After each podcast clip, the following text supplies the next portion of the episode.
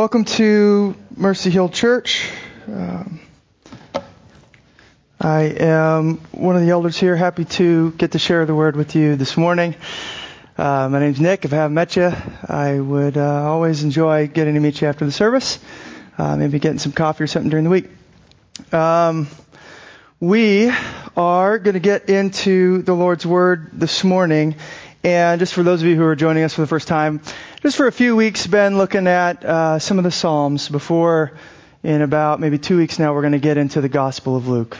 And there we will probably remain. My guess is until 2020. That's my guess. so, uh, and that's probably even underestimating. But there's a lot there, and I'm excited.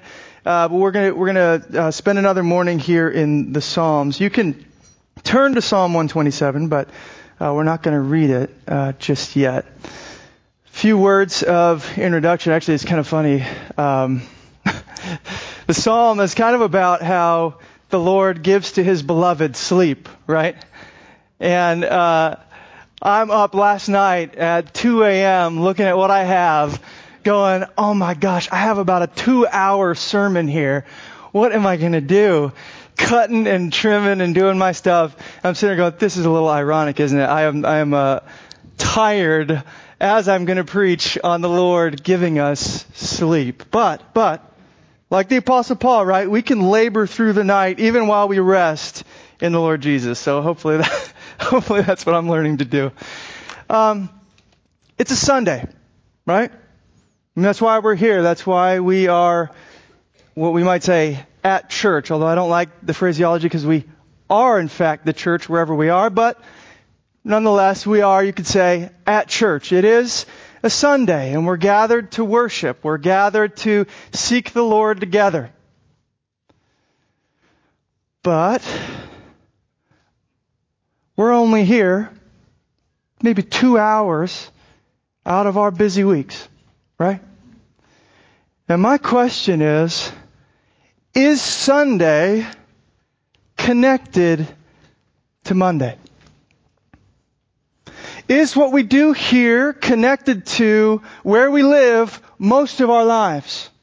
When we leave these, or this room and we go into our lives, we wake up Monday, Tuesday, Wednesday, whatever it is, by and large, where are we spending most of our time? Probably not at church, but at the office, maybe for some of us, at home for others. We're trying to provide for the kids, we're trying to raise kids, or maybe at school, other places we spend the majority of our time with what you might say work and family, right? Work and family. And my question here, um, as we kind of lay before us three of the basic institutions, three of the basic spheres of human life church or religion, work, and family. My question is do they relate? Do they interact with one another? Does Sunday, in fact, connect to Monday? Is what we're doing here relevant for what we do with most days of our lives? What we have found in our culture, and even if we look at church history, um, some church traditions even will give you this. There's this tendency to separate our secular duties from our sacred ones. There's a tendency, in other words, to separate our Sundays from our Mondays. Our religion and our, our religious life before God with our, uh, from our work and family. And sadly, I think our experience often solidifies it. I don't know if you have experienced this or not, but uh, sometimes even what we experience in life seems to kind of communicate to us that what we do on Sunday is not in any way connected to Monday. Our sacred duties are not connected to our secular ones. In fact, they're kind of opposed. If you take your work, for example, you go into work and sometimes does it not feel like it's just draining your soul? Does it not feel like, oh, I wish that I could focus on God's Word. I wish that I could focus on what we were thinking about on Sunday, but I'm busy doing ones and zeros and dealing with disgruntled clientele and balancing spreadsheets or whatever it might be. So I get a little devotion in the morning and that's nice and then it all just gets sucked out of me. By the time five o'clock rolls around, I'm empty again rather than our work seeming like an expression of our religious life, it can actually feel like our work is in opposition to our religious life. Right? The same thing with family. I, I mean, I feel this with, uh, with my young kids. I can tell you that right now. I don't know what it is about Saturday night. But the, the, it's like, it's just, they're going to be up. They're going to be waking up throughout the night. They're going to be doing their thing because they know daddy's preaching in the morning. I don't know how it works, but it just does. And you think, man, these little kids, they're getting in the way of my religious life. Right? Oh, I want devotion. I want quiet time. I want to get involved in church, but I'm just too busy or I'm too tired. When I finally have time, I'm ready to just, you know, crash out on the couch rather than our family feeling like an expression of our religious life, it can feel as if it's in fact in opposition to it. And so we might get this in our culture. We might get this idea of a separation even in some church traditions. It might feel this way in our experience. But is this in fact God's opinion on the matter? What does the scripture have to say in regards to Sunday and its relationship to Monday? Religion and its interaction with work and family. With that, let's go to Psalm 127. Let me read it and uh, pray, and we'll get us going. Psalm 127, beginning with the superscript there, Oh, and by the way, if you need a Bible, raise your hand. We're happy to bring you one. Anybody? And if you want a Bible to keep or to give away, feel free to take it. Um, so there you go. It's our offer to you. Uh, Psalm 127 says, "A song of ascents of Solomon," which most take to to, to mean as a a, um, a psalm that was authored by Solomon. Verse one: Unless the Lord builds the house those who build it labor in vain. Unless the Lord watches over the city, the watchman stays awake in vain. It is in vain that you rise up early and go late to rest, eating the bread of anxious toil, for he gives to his beloved sleep. Behold, children are a heritage from the Lord. The fruit of the womb a reward. Like arrows in the hand of a warrior are the children of one's youth. Blessed is the man who fills his quiver with them. He shall not be put to shame when he speaks with his enemies in the gate. Let's pray, guys.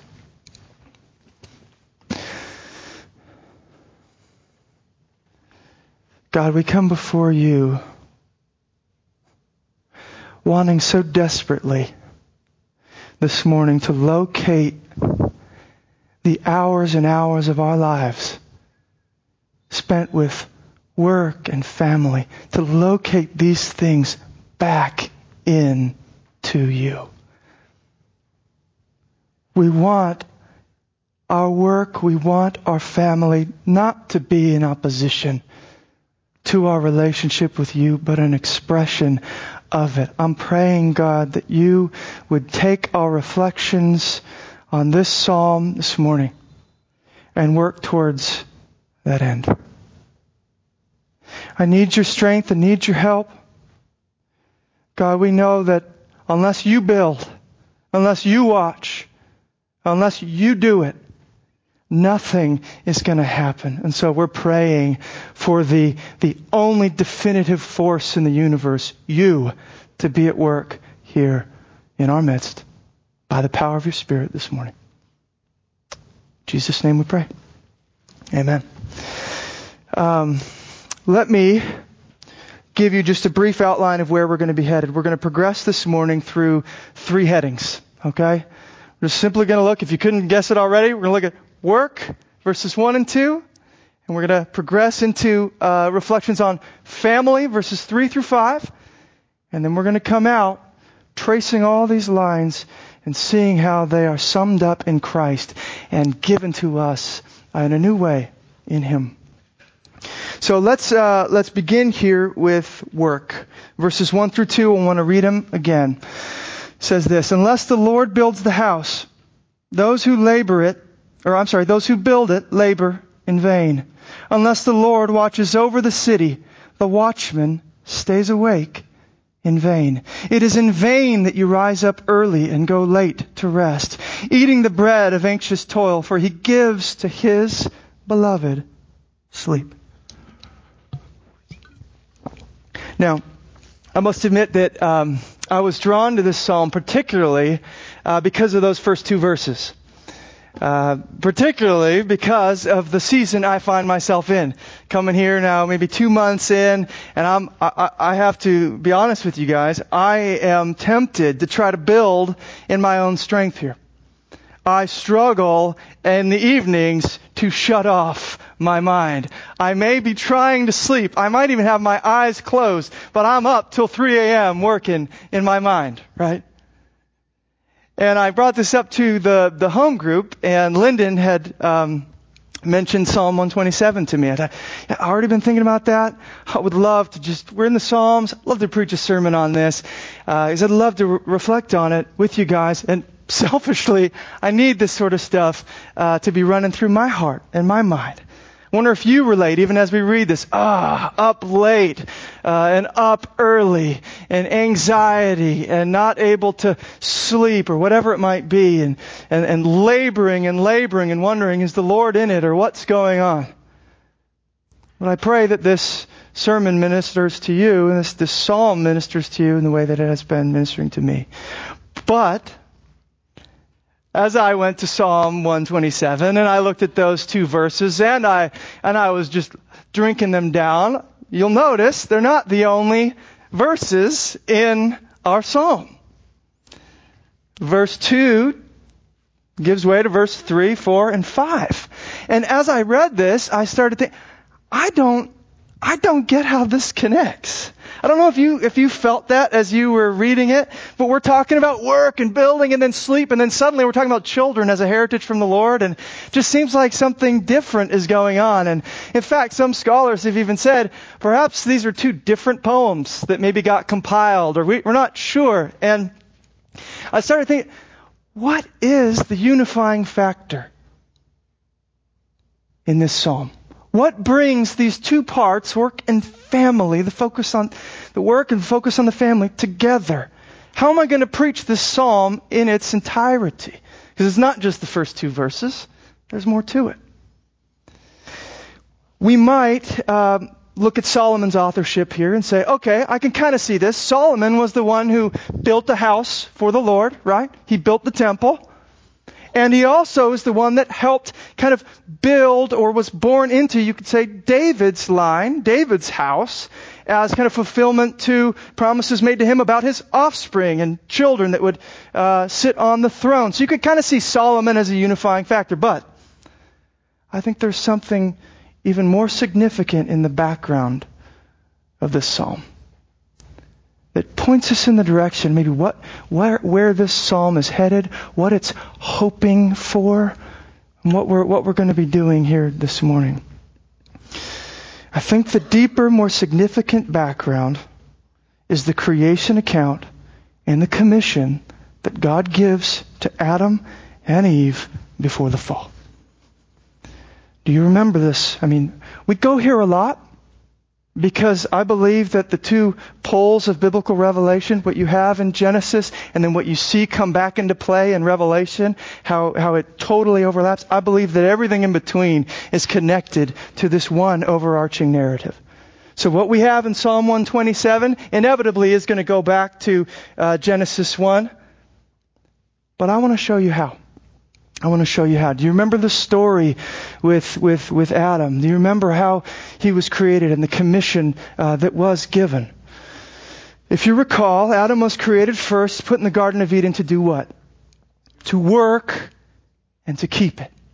The word keep, actually, same uh, word for what we have in our text, guard. So to work and to guard or to watch over this garden. He was put in the Garden of Eden by God to work. But it was not good for man to be alone, right? And so what does he do but create a helper for him in Eve? And we're given this statement kind of summing up things in um, Genesis 1, 27. It says, So God created man in his own image. In the image of God, he created him. Male and female, he created them. And then the divine commission in verse 28. And God blessed them.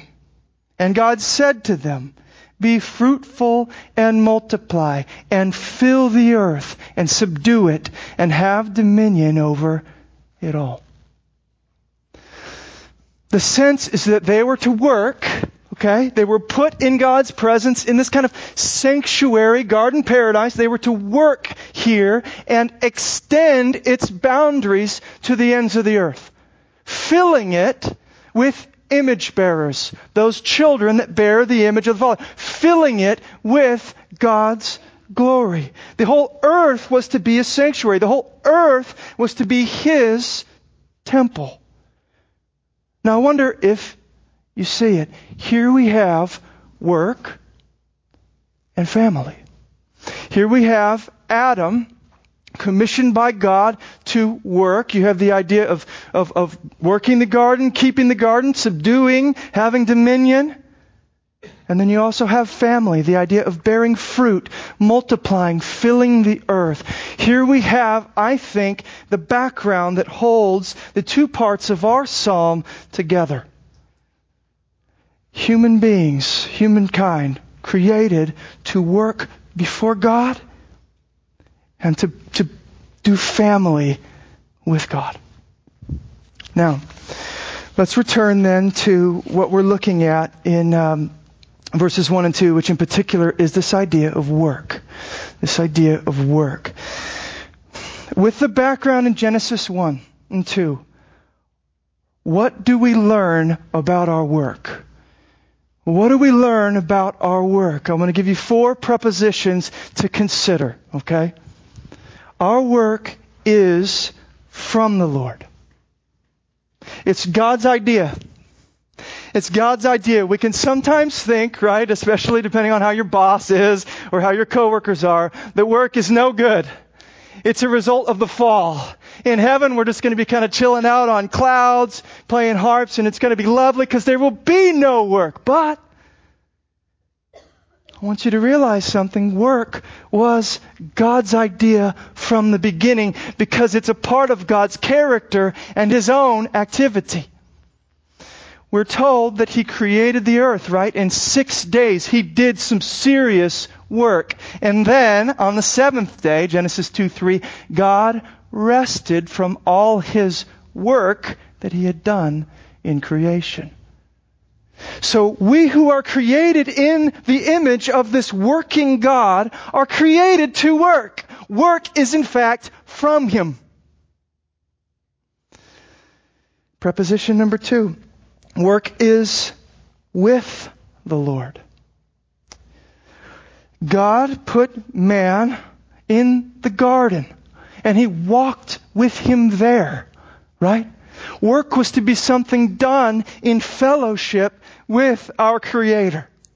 Work was to be something we did in His presence, something we delighted in doing with Him. Kind of like we made cookies uh, at our home group for the for us to give out to the neighbors. It actually went pretty well. We were like, oh, this could be awkward. It, went, it was great, but we're making cookies, and who wants to help? But my little daughter, right, Chloe. And so you get her up there and you know that she's going to end up, you know, doing all this and actually probably making a bigger mess than a help. But we want to work with her. We want her with us. Work For God is like that. He doesn't need us to, to extend the boundaries of his, of his earthly temple, things like that, but He wants to work with us. Right? Third preposition, work is by the Lord. Our work is to be done in the strength that He supplies.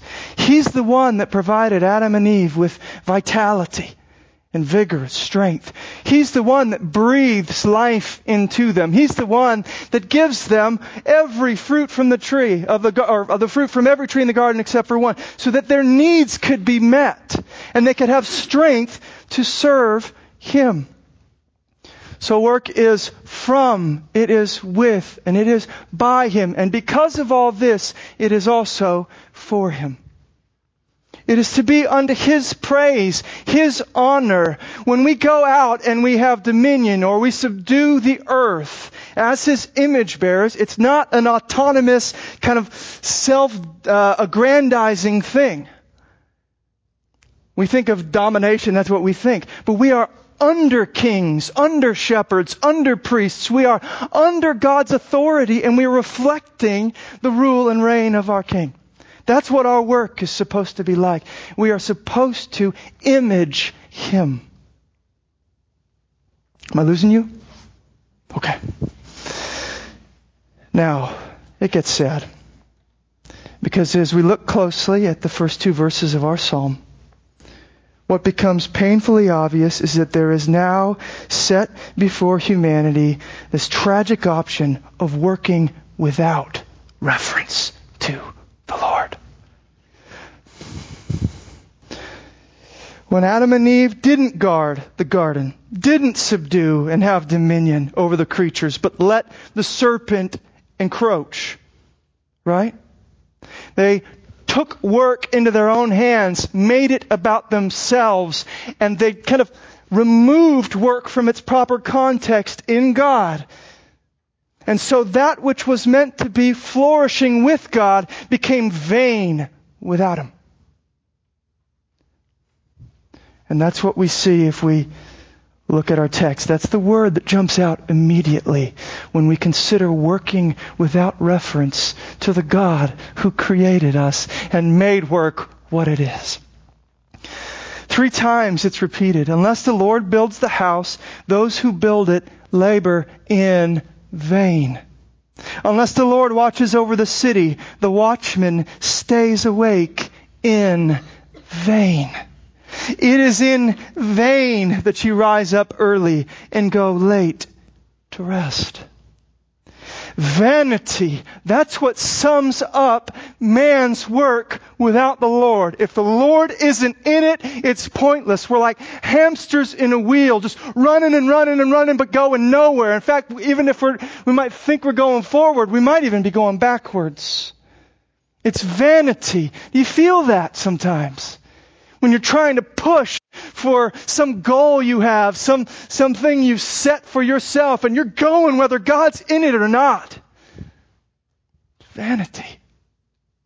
It describes for us what this feels like there in verse 2. It feels like eating the bread of anxious toil. What a picture. There's so much there that I, I had to cut out that I wanted to take you into, and the language of the curse that's there even. It's incredible.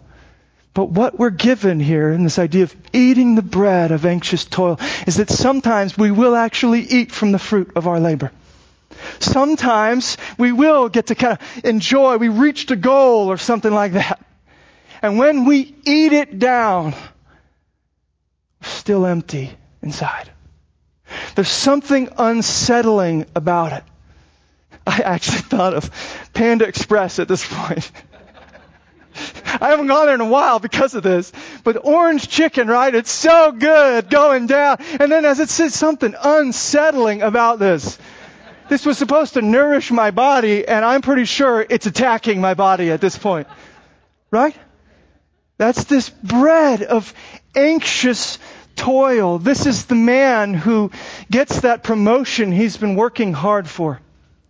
Just laboring through the night to get this. And when he finally gets it, It's not all that he hoped it would be. Still feels empty. In fact, maybe even feels more anxious because now there's more responsibility, more things expected of him. This bread of anxious toil I'm eating, but I am empty. We might consider the Tower of Babel at this point. The vanity of working without the Lord. You remember Genesis 11. Humanity gets together and they want to work and they want to build, but they're not doing it with reference to God. They're doing it in opposition to Him. Let's build this tower to the heavens so we can make a name for ourselves. Right? So what happens? God sees this and He disperses the labor. He mixes up their tongues, they can't communicate, and He spreads them across the face of the earth. What do we have? But kind of the, the reverse, the opposite kind of filling than what God intended back in Genesis 1 and 2. The filling of the earth now not with image bearers, those who are working with reference to God, but now the filling of earth with those who work with reference to self. It's about me. And I want to make a name. And that's what this earth is filled with. Workers, people that will labor, but they will labor in vain because it's laboring without the Lord. Now, we are in the psalm invited to come back to work as it was intended. With reference to God. It says, unless the Lord builds, unless the Lord watches. Inference, the Lord is wanting to build with us. The Lord is wanting to watch with us. He is willing and wanting to work even in a fallen and cursed context, even in spite of our rebellion. Talks about what this kind of work is like when we respond to the Lord and we come and say, I want to work from, with, by, for you. You want to know what that work is described as in our text? Most wonderful verse in, in the, uh, in the Psalm. There in verse 2. For he gives to his beloved. Wait for it. Tired people. Sleep. He gives to his beloved sleep. Laboring without reference to the Lord, work without him is just nonstop and going nowhere. Work with him, even while you labor, feels like rest. Feels like sleep. Here is an invitation for us to stop striving to be God and to start being fully, truly human. That's what sleep is.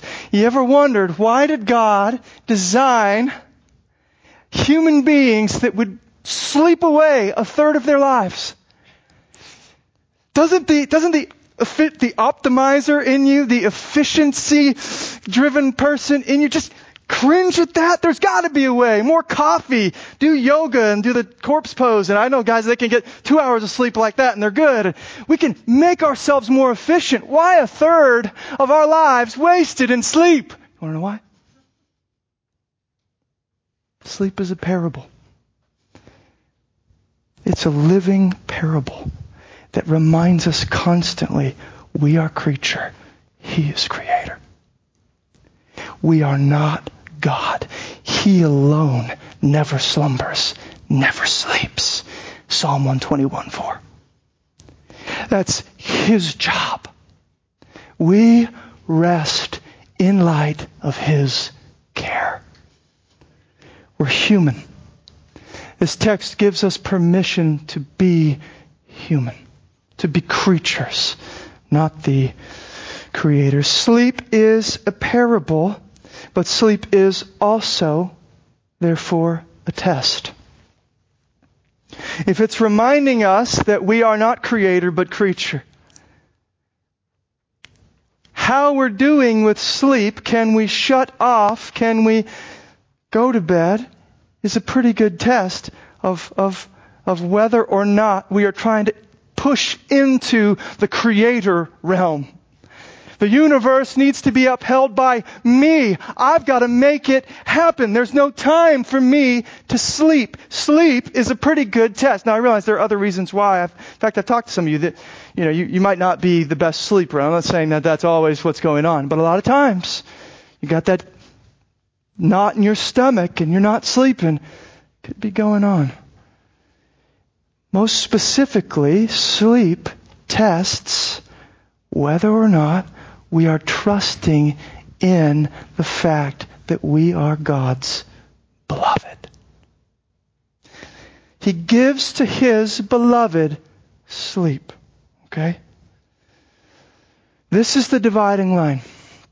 When we are unaware that we are so beloved by God, when we are unaware that we are so valued and so cared for by Him, that He desires to provide, that He loves to have us in fellowship with Him even while we work. When we're unaware of that, then what we do is we take our career and we strive for that love from another place. Maybe I'll get it from my peers and the accolades I receive from my boss, whatever it might be.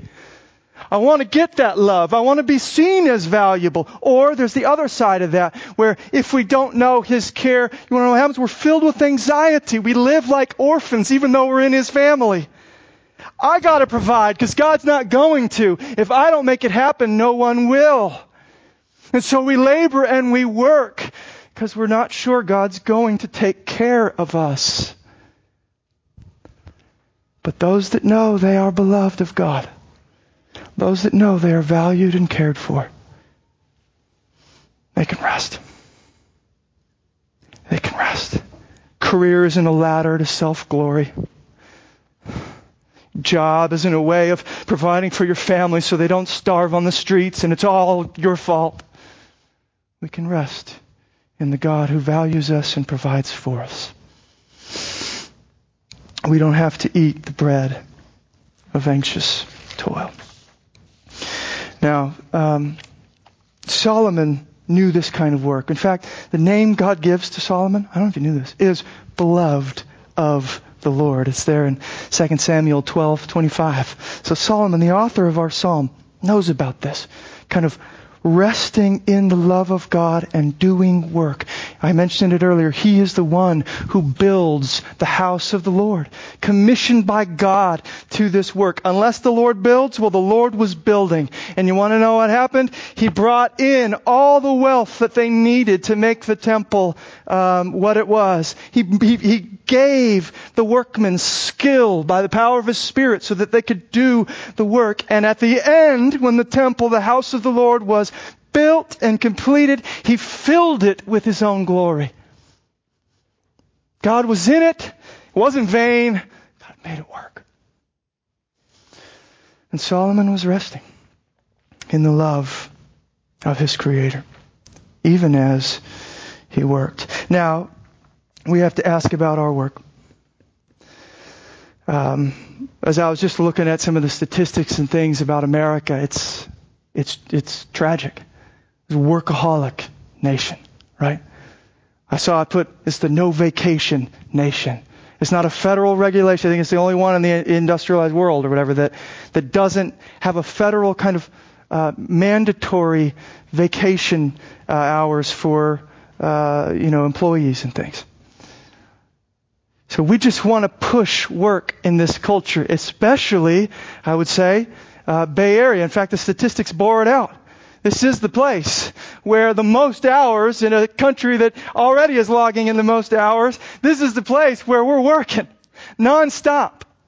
And some of your companies are trying to encourage this, right? That's what I hear. I don't, I don't, I hear that they're, you know, you talk about the work-life balance kind of a thing. Well, they're trying to bring life to work, plush out the building so that there's all this food, there's even beds, there's whatever, all you can need is there.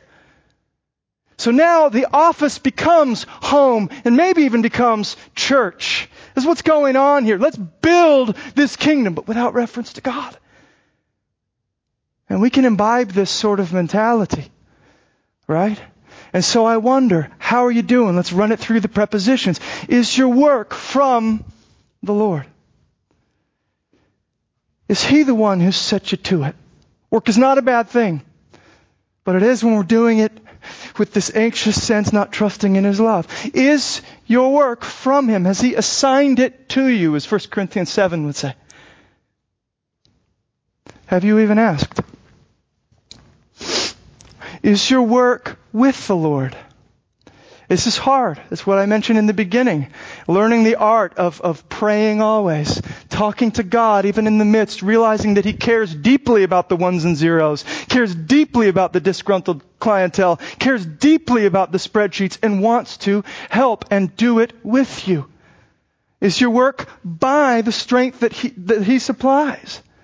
Are we pressing in and relying on Him? God, I can't do this. You do it for your own glory. I pray people would see you in me as I work with integrity and love. Is your work for Him? Are you seeing your work as an offering given back to Him? And doing it so that He would be made known? Are you building towers for your own name? Or are you building temples where His name dwells? Now, family, verses 3 through 5. I'm going to go much quicker through this, so in case you're worried, don't worry. Verses 3 through 5, let's read them. Behold, children are a heritage from the Lord, the fruit of the womb a reward. Like arrows in the hand of a warrior are the children of one's youth. Blessed is the man who fills his quiver with them. He shall not be put to shame when he speaks with his enemies in the gate. Oh, it's awesome. now, reconsidering Genesis 1 and 2 with regards to family, I want to use, bear with me, I want to use those same prepositions again. Family is from the Lord. I don't know if you've reflected upon the wonder of family lately. We get so in the middle of it. Sometimes it doesn't seem so wonderful. Sometimes it does. But I wonder if you've reflected on the origin of family lately. Okay? God Himself exists in familial form. Right? Triune God. What, what, what are, what are the, the, the titles we give to Him? Father, Son, Spirit. He exists in family. He exists in relationship, right?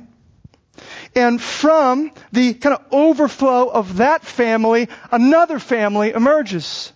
Creativity. He gives birth from this relation to more, to all that we see here and to us. And we are created, male and female, in His image. The family God, we're in His image male and female. And when they come together in the bond of their love, what happens but an overflow of creation in children? Children. We are mirroring in our own families the triune relation of God. Family is from the Lord. It's His idea. It's good. Family is also, again, with the Lord. We were first in his family. In Luke's gospel, when he's given the genealogy at the very end of it, he says, and then there was Adam, the son of God. Implication, Adam was in the family of God. Humankind considered, in a way, his offspring, his family. Family is with him. We are a group of families within one family, within God's family. Family is also by the Lord. He's the one who brought Eve from the rib of Adam, right? He's the one who brought the wife to the husband. And he's also the one who opens the womb, we're told in the scriptures.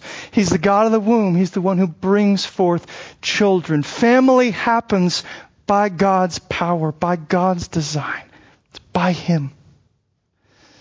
And finally, family is, therefore, for the Lord. All of this was to be a part of bearing fruit and multiplying. We had the subduing and the dominion and the guarding and the keeping. And in family, we have the filling of the earth, the multiplying. Cover this earth with His image. Cover this earth with God's glory. That's why family was instituted. For Him. For Him.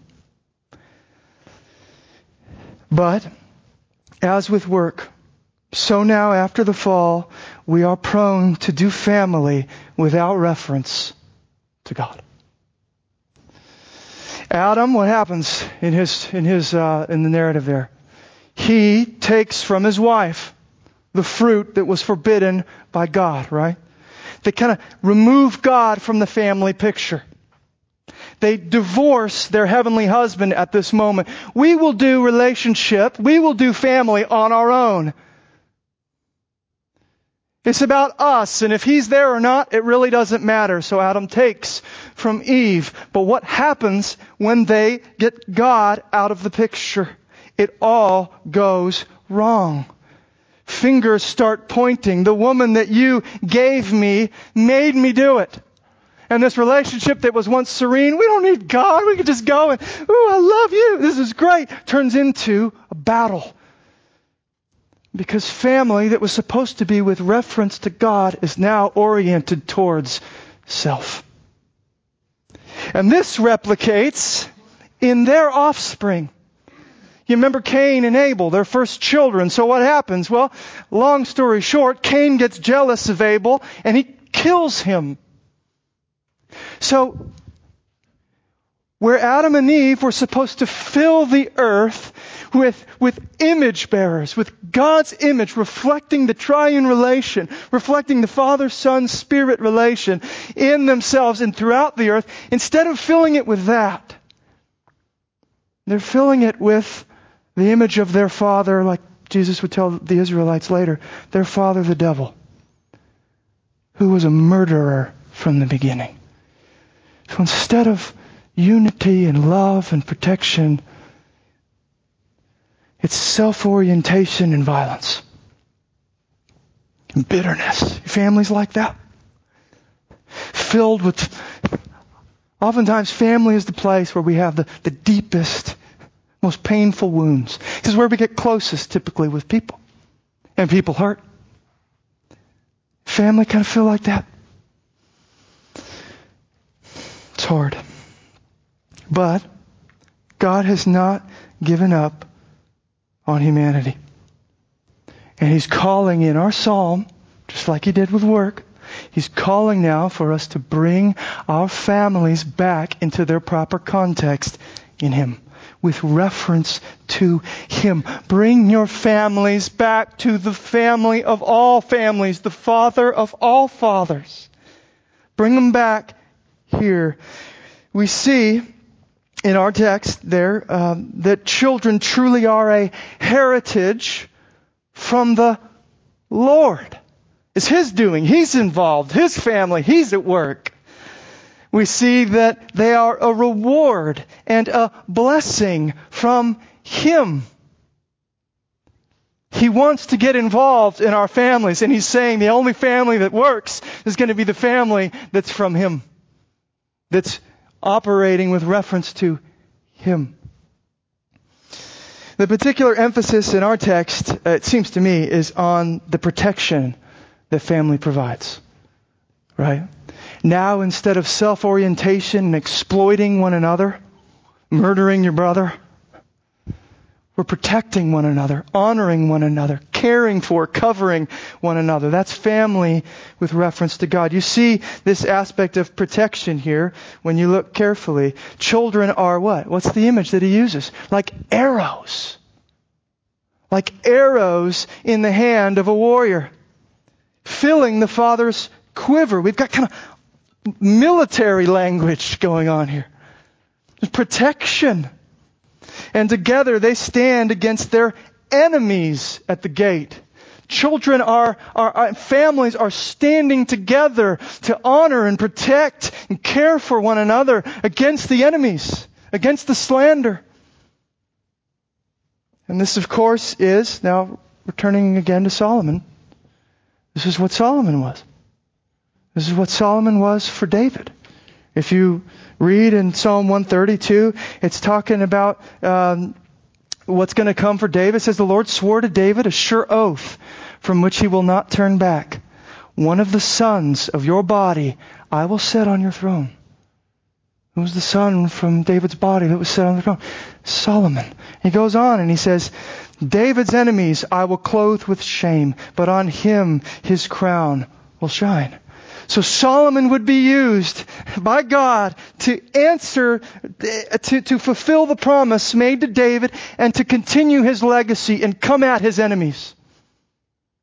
He would be a blessing to his father. He would protect his honor. He would serve and care. Right? Now, what about our families?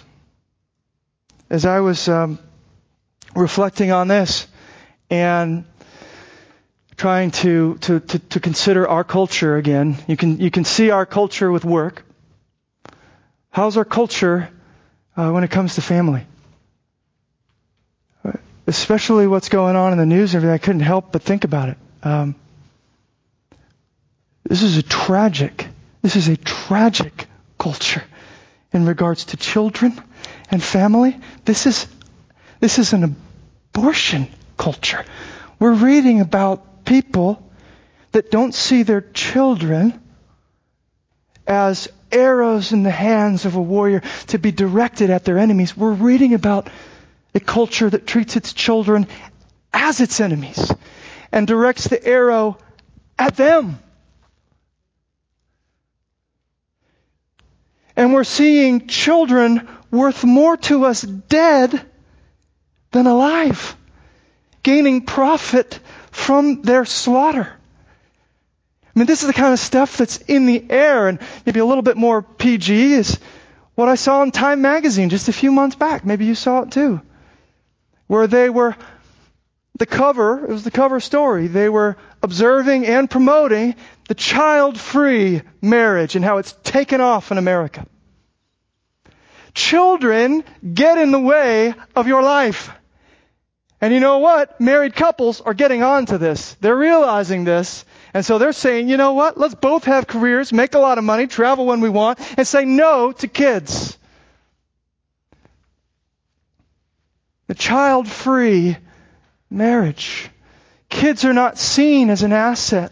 They're not seen with reference to God and His family and, and, and, and, and, and multiplying community to image and reflect Him. Instead, they're seen with self orientation. They get in the way of my life. As long as that's the case, I don't want them in my life. I feel very confident that that's not where you guys are at. Although still, believe me, I feel children are hard. Especially young kids, hard. But I haven't, I haven't had old kids yet. I'm sure they're probably harder. So then they really hurt you and, oh, you know, at least now I can say she's just a toddler, you know. She doesn't really mean it. It's hard, right? It's hard. But I am sure of better things concerning you guys. But it is worth us asking, how are we doing with our families? Let's run through those prepositions again. Are we seeing our family as from Him? Is it a good thing? Is family something that, that, that emerged from Him, that shows Him? Is your family something you're going to burn bridges and I'm done? It's too hard. I don't want it. I don't want to contact that relative or whoever it might be. I don't want to do it. No. I'm in the family of God now. Yeah, mm, hold on. Within the family of God, we're in all of these families, and we're called to image Him in them. And so I would encourage you, is, are you seeing family as from Him, as a good thing, even when it's hard? Pressing in. Right? And perhaps some of you, I realize not all of us have families, uh, at least immediate families, right? Some might want a spouse and it's not there. Some might want kids and they're not coming. And we're tempted to try to get God out of the picture and get what we want. I want family. I want a spouse. I'm going to find it, whether they're a believer or not. I want kids. You start getting bitter watching other people have children. I'll tell you something. The only family that works is the family that comes from the Lord. He, he can open the womb. He can close the womb. He can bring the spouse. He can give you strength in your singleness. With reference to Him. It's from Him. Is our family with Him? Do you feel alone in raising your kids? You feel like, like God doesn't care as you're wiping another diaper, whatever it might be. Or are we engaging with Him? Are we talking with the Father as we're trying to be fathers or mothers? Is your family with Him? Is our family by Him? Maybe you do have those situations where you're struggling to forgive. Are you pressing into Christ and, and, and asking Him to help you forgive? It's, family's only going to work by His strength, right? Or if you're dad and you don't know what to do, how to lead, or where, where you're even supposed to take your children, are we pressing into Him? Show me, God. Show me what family is supposed to be. It came forth from you. You're leading it somewhere. Where? Help me. I want it to be by your strength. Is our family for Him? Do we kind of take pride in the perfection of our kids? I certainly can't. Chris knows that. Do we try to perfect them so that other people will see? Is it for our, our name's sake? Is it about, is family oriented towards self? They exist for me. Are we murdering our brother? Or are we blessing our father?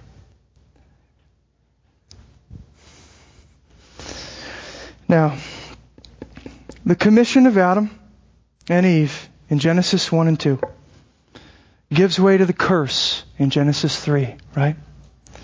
God calls us to bring our work and family back to Himself. He's calling us even in this psalm. And He pictures that in Solomon, who built the house of the Lord in the Lord's strength and who, who added to the house of David as, a, as an offspring that was a blessing and a heritage of the Lord. But we know the story of Solomon, right? His sin, his sin eventually led to the destruction of the temple that he built and to the division of his family and the splitting of his kingdom into two and the going of his people into exile. So Solomon symbol and a shadow of what God is calling us to do, but he couldn't himself do it. But God kept the lineage of David alive, and he would bring the true offspring. He would bring the one who would establish the true temple, namely Jesus Christ, who when he is standing before the Israelites, what does he say? Something greater than Solomon is here. And he would sing every line of this psalm with pitch perfection. I want you to consider this. I'm drawing to a close here. But I hope it also is the height of my message. Jesus is called the builder of God's house. Hebrews 3:13. He is the ultimate builder. He is the one who fulfills it. Unless the Lord builds the house, the labor labors in vain. The Lord came and the Lord built the house. He's the one who watches over God's people and guards them to the end. He says this, John 17:12, while I was with them, I kept them in your name, which you have given me. I have guarded them, and not one of them has been lost. No vain labor here. No vain labor here in the building, in the watching. He refused to get bread without the Father's blessing. That anxious bread that comes without reference to the Lord. Remember? Satan, turn that stone to bread. You're hungry, right? No. I know I am beloved of the Father. I just got baptized and he proclaimed that over me. I don't need the bread of anxious toil. Remember what he says? My food is to do the will of my Father who is in heaven. Unless the Lord builds the house, I don't want to eat from its fruit. But where He's at, His will, where He's working, I am, and that nourishes my soul. And that's why He can sleep. Do you remember the storm where, where they're all freaking out on the boat and where's is, Jesus is on a cushion. I love that, that little detail. He's on a cushion, sleeping. You know, he's on a cushion. He's extra comfortable at this point. or maybe he had a bad back. I don't know. He's sleeping in the midst of it. Why? I know I'm beloved of the Lord, my Father. He will care for me. I'm not worried about this. He was the Son of God, a child, like an arrow in the hands of his Father, the divine warrior. And check this out. This arrow was shot straight from the bowstring of heaven through the heart of hell. He would stand with his Father at the gate and defend his honor. Remember him at the end? Father, glorify your name. That's what he says even when he's staring at the cup that's before him. He would defend his father's honor before his enemies. Though he sang this psalm perfectly, he would have to suffer the curse for our sin and rebellion if in fact we are to actually be able to be brought back to God.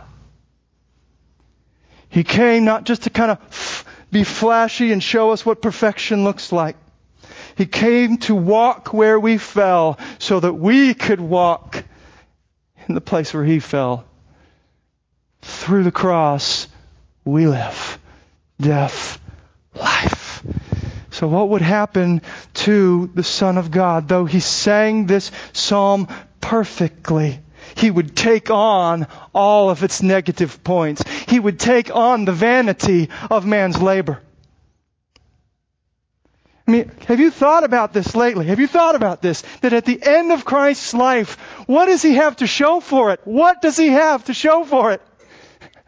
He's laboring. He is serving everywhere he goes. Miracles, kingdom proclamation, kingdom action.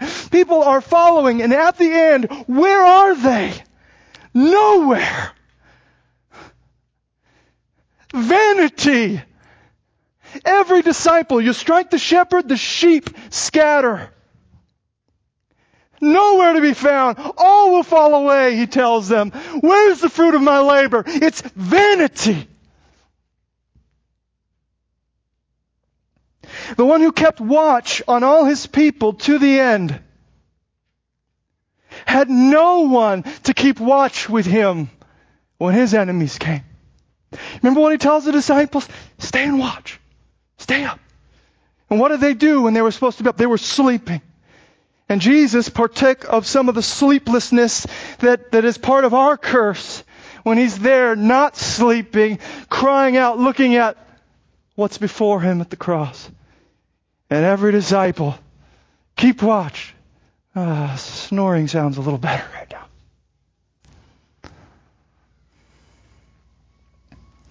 And where was his family? Where was his family? He didn't have spouse. He didn't have kids. And you think about this? Worst of all, he was disinherited at the cross by his father the one who stood for his father's honor at the gate of his enemies. God takes that arrow and aims it at his son on the cross. He dies for us. He does all this for us. He does this to turn over the curse. And that is what makes the resurrection so essential to all of this. That's where vanity vain labor that the cross appeared to be proved to be eternally abiding.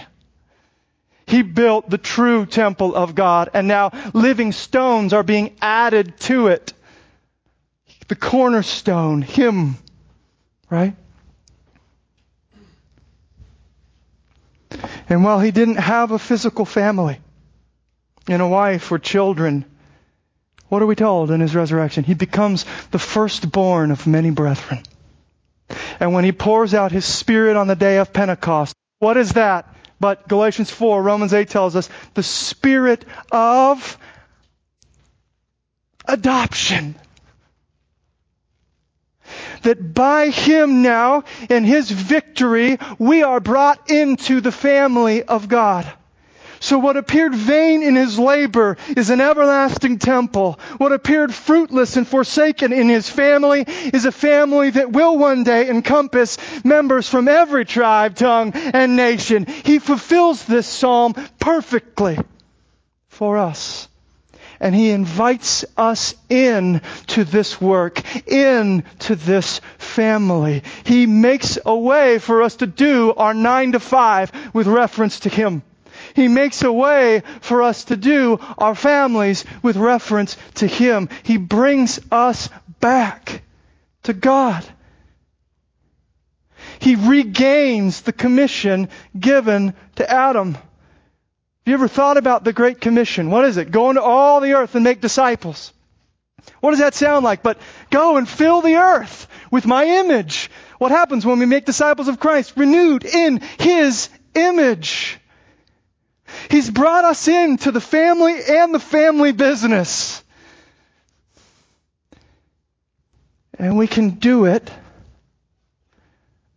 even as we labor, even as we subdue, have dominion, guard, keep, be fruitful, multiply. We do it while we rest in Him. He's gone before us. He's victorious. He has sung this psalm to us so we can sing it back to Him. And in our work now, we're temple building. Right?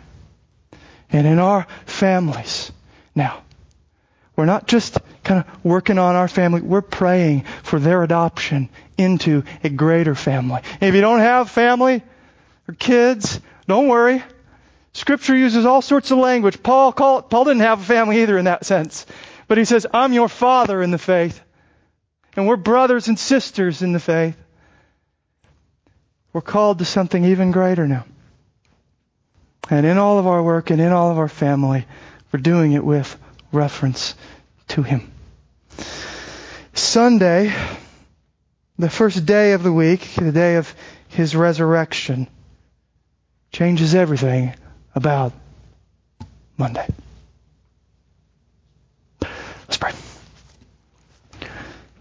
God, um, I know that was a lot, and I'm just praying that the certain points that are that you would want to speak to individuals here, you would highlight. We give the Holy Spirit a highlighter. We want you to show us what to focus on. I want you to speak to each individual here. Show them how they can relocate, reconnect their work and family into you and rest even while they do it because you have fulfilled it and gone ahead of us and you're doing it in and through us. We worship you, Jesus. Where would we be without you? We could never do this. But with you, we can do all things. Lord, we are amazed that we are um, called by you into this great story. Um, a story so much greater than we could even imagine. You don't want us just living these piddly little narratives, nine to fives and self orientation and you want our work, you want our family connected to your great mission. And we thank you, Jesus, that you show the way. And you give us strength. And I'm praying, Lord, that you would give strength this week. That you would, by the power of your Spirit, connect for us Sunday to Monday. In Jesus' name we pray. Amen.